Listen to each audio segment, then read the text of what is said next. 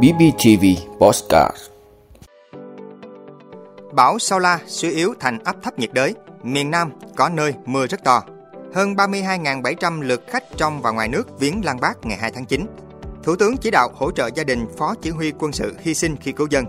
Nợ cước Internet của một nhà mạng sẽ không thể dùng dịch vụ của nhà mạng khác. WHO, làn sóng Covid-19 mới đang càng quét thế giới. Đó là những thông tin sẽ có trong 5 phút trưa nay, ngày 3 tháng 9 của Bosscat BBTV. Mời quý vị cùng theo dõi. Bão Sao La suy yếu thành áp thấp nhiệt đới, miền Nam có nơi mưa rất to. Thưa quý vị, theo Trung tâm Dự báo Khí tượng Thủy văn Quốc gia, lúc 1 giờ sáng ngày 3 tháng 9, tâm áp thấp nhiệt đới trên vùng ven biển phía đông bán đảo Lôi Châu, Trung Quốc. Sức gió mạnh nhất vùng gần tâm áp thấp nhiệt đới mạnh cấp 6, cấp 7, từ 39 đến 6 km h giật cấp 9. Áp thấp nhiệt đới di chuyển theo hướng Tây Tây Nam với tốc độ khoảng 10 km một giờ. Dự báo đến 13 giờ ngày 3 tháng 9, tâm áp thấp nhiệt đới trên vùng biển phía Tây Bắc đảo Hải Nam Trung Quốc. Sức gió mạnh nhất vùng gần tâm áp thấp nhiệt đới mạnh cấp 6, giật cấp 8. Áp thấp nhiệt đới di chuyển theo hướng Tây Tây Nam với tốc độ khoảng 10 km h Đến 1 giờ ngày 4 tháng 9, tâm áp thấp nhiệt đới trên vùng biển phía đông của Vịnh Bắc Bộ với sức gió dưới cấp 6. Áp thấp nhiệt đới di chuyển theo hướng Tây Tây Nam và suy yếu thành một vùng áp thấp. Trung tâm Dự báo Khí tượng Thủy văn Quốc gia nhận định, từ chiều ngày 3 và ngày 4 tháng 9, Nam Tây Nguyên và Nam Bộ có mưa vừa, mưa to, có nơi mưa rất to và rải rác có dông với lượng mưa từ 30 đến 70 mm, có nơi trên 120 mm. Khu vực Bắc Tây Nguyên có mưa rào, dông cục bộ, có mưa to đến rất to, với lượng mưa từ 10 đến 30 mm, có nơi trên 70 mm. Từ ngày 5 tháng 9, mưa dông và mưa lớn cục bộ ở Tây Nguyên và Nam Bộ còn có khả năng kéo dài trong nhiều ngày tới. Cấp độ rủi ro thiên tai do mưa lớn, lốc xét, mưa đá cấp 1. Vùng ven biển miền Tây Nam Bộ cần đề phòng trong mưa dông xảy ra lốc xoáy và gió giật mạnh. Hơn 32.700 lượt khách trong và ngoài nước viếng Lăng Bác ngày 2 tháng 9. Thưa quý vị, tin từ Ban Quản lý Lăng Chủ tịch Hồ Chí Minh trong ngày Quốc khánh 2 tháng 9, đơn vị đã đón tiếp phục vụ tận tình chu đáo 32.768 lượt khách vào Lăng viếng Bác, trong đó có 635 lượt khách nước ngoài.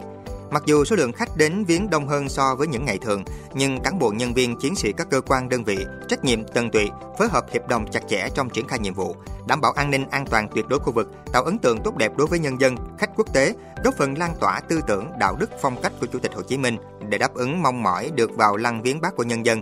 Khách quốc tế, ban quản lý lăng Chủ tịch Hồ Chí Minh đã tăng thời gian mở cửa lăng bác trong sáng ngày 2 tháng 9, không để xảy ra ủng tắc giao thông, bảo đảm an ninh trật tự. Trong ngày 2 tháng 9, Ban Quản lý Lăng Chủ tịch Hồ Chí Minh phối hợp với Sở Du lịch Hà Nội tặng các suất quà gồm nước, bánh mì, sữa cho du khách đến viếng Lăng Bác. Thủ tướng chỉ đạo hỗ trợ gia đình phó chỉ huy quân sự hy sinh khi cứu dân. Thưa quý vị, Thủ tướng Phạm Minh Chính vừa ký ban hành công điện số 779 ngày 2 tháng 9 về việc Trung tá Trương Hồng Kỳ, Phó Chỉ huy trưởng, Tham mưu trưởng Ban Chỉ huy quân sự thị xã Sông Cầu, tỉnh Phú Yên, hy sinh khi cứu người dân bị đuối nước. Thay mặt chính phủ, Thủ tướng gửi lời thăm hỏi chia buồn sâu sắc tới thân nhân gia đình ông Kỳ và có ý kiến chỉ đạo tới các bộ ngành liên quan đến vụ việc yêu cầu Bộ Quốc phòng, Bộ Lao động Thương binh và Xã hội, Ủy ban nhân dân tỉnh Phú Yên chỉ đạo tổ chức thăm hỏi chu đáo, động viên có biện pháp hỗ trợ kịp thời về vật chất tinh thần đối với thân nhân gia đình Trung tá Trương Hồng Kỳ, thực hiện tốt các chính sách đối với cán bộ và gia đình cán bộ quân đội hy sinh khi làm nhiệm vụ. Trước đó vào chiều ngày 1 tháng 9, tại bãi biển Đồng Bé thuộc thôn Vịnh Hòa, xã Xuân Thịnh, thị xã Sông Cầu, tỉnh Phú Yên, Trung tá Trương Hồng Kỳ phát hiện hai người dân đang bị sóng cuốn trôi. Ông Kỳ bơi ra đưa các nạn nhân vào bờ và sau đó anh Dũng hy sinh. Nợ cước Internet của một nhà mạng sẽ không thể dùng dịch vụ của nhà mạng khác. Thưa quý vị, người nợ cước của một nhà mạng sẽ không thể ký hợp đồng Internet mới với nhà mạng khác nhờ thông tin trên hệ thống truy vấn chung. Đây là thỏa thuận chung vừa được ký giữa 10 nhà cung cấp dịch vụ Internet tại Việt Nam. Đại diện một số nhà mạng cho biết thời gian qua tồn tại thực trạng nhức nhối là người dùng nợ cước và rời mạng, vì sau đó vẫn có thể chuyển sang nhà cung cấp khác. Vì vậy, các doanh nghiệp kỳ vọng việc bắt tay sẽ giúp thị trường cùng phát triển.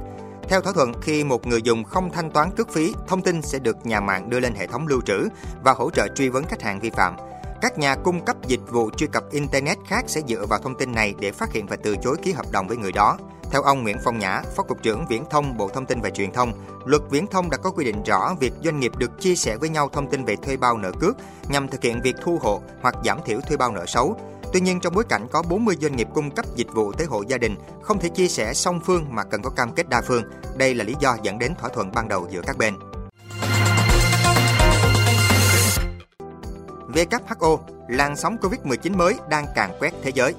Thưa quý vị, Tổ chức Y tế Thế giới WHO cho biết số ca nhiễm mới COVID-19 đã tăng 38%, trong khi số trường hợp tử vong do dịch bệnh này giảm 50% trong tháng 8 vừa qua. Theo báo cáo của WHO, Hàn Quốc có số ca nhiễm mới COVID-19 1.296.710 và tử vong là 596, cao nhất. Italy có gần 27.000 trường hợp mắc mới, tiếp theo là Anh với 26.000 bệnh nhân. Các khu vực ghi nhận mức tăng số ca nhiễm mới lớn nhất là Đông Địa Trung Hải tăng 113%, Tây Thái Bình Dương tăng 52% và châu Âu tăng 39%. Trong khi đó, một số khu vực chứng kiến sự sụt giảm về số ca nhiễm mới với châu Phi giảm 76% và Đông Nam Á giảm 48%. WHO cho rằng thực trạng gia tăng số ca mắc COVID-19 nói trên là do biến thể Eris mới, hiện đang là chủng virus chiếm ưu thế nhất hiện nay, được tìm thấy ở 26% số ca mắc trong tuần thứ hai của tháng 8. Biến thể Arturo được tìm thấy ở 22,7% số ca mắc tại 109 quốc gia, trong khi Kraken được 124 quốc gia báo cáo nhưng dường như đang giảm dần. Theo WHO, đã có hơn 770 triệu ca mắc Covid-19 và trên 6,9 triệu người tử vong do virus SARS-CoV-2 này kể từ khi đại dịch bắt đầu diễn ra.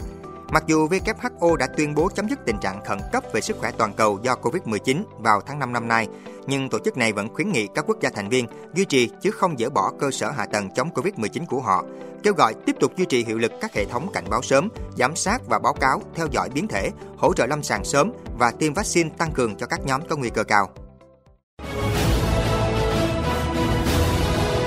Vị đã luôn ủng hộ các chương trình của Đài Phát thanh truyền hình và báo Bình Phước. Nếu có nhu cầu đăng thông tin quảng cáo ra vặt, quý khách hàng vui lòng liên hệ phòng dịch vụ quảng cáo phát hành số điện thoại 02713 887065.